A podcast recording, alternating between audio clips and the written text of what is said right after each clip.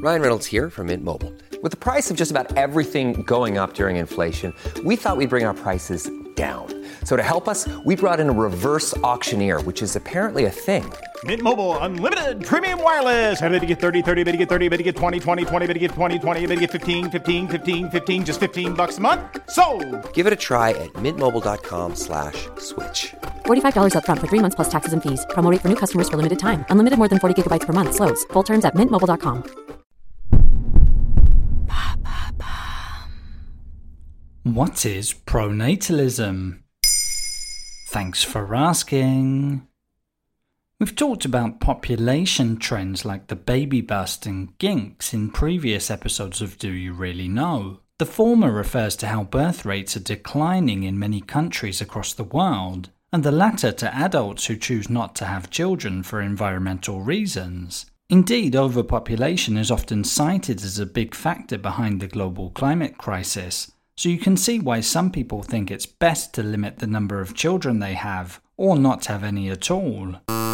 But then at the other end of the scale, you've got pronatalism, which is the belief that having more children is actually good for society and the future of humanity. Among its most prominent supporters is Elon Musk, who has himself fathered 10 known children with three different women. He often tweets about the dangers of low birth rates and population collapse. That sounds scary. Are Musk's beliefs well founded?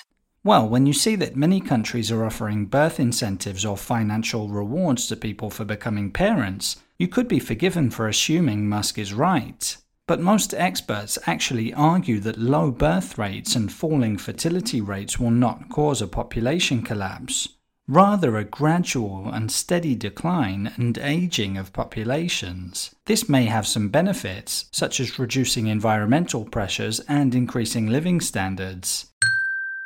Bear in mind, too, that the global population is still yet to peak. That's expected to happen around 2064, according to researchers at the University of Washington, when it will hit 9.7 billion.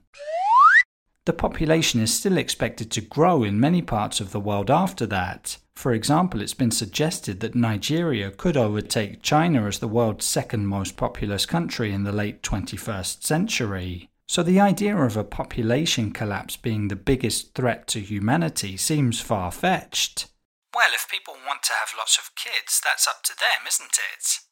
That's true, but where it all gets a little murky is when pronatalists start investing in fertility technology and biotech to enhance their reproductive potential and so called genetic quality. American couple Malcolm and Simone Collins are self proclaimed pronatalists and have a goal of producing more descendants than the current human population. They've been accused of hipster eugenics and promoting an ideology based on elitism, racism, and sexism. At the very least, you could say they're provocative and troll like figures. Let's listen to them talking to Piers Morgan Uncensored in May 2023.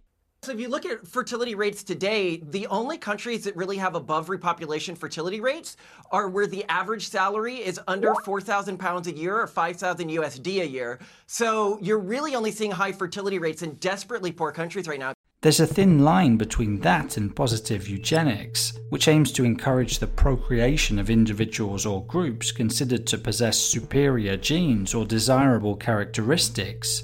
You could call it selective breeding. So while some people are jumping on the pronatalism bandwagon at the moment, it's important to be aware of the ethical issues and similarities with eugenics.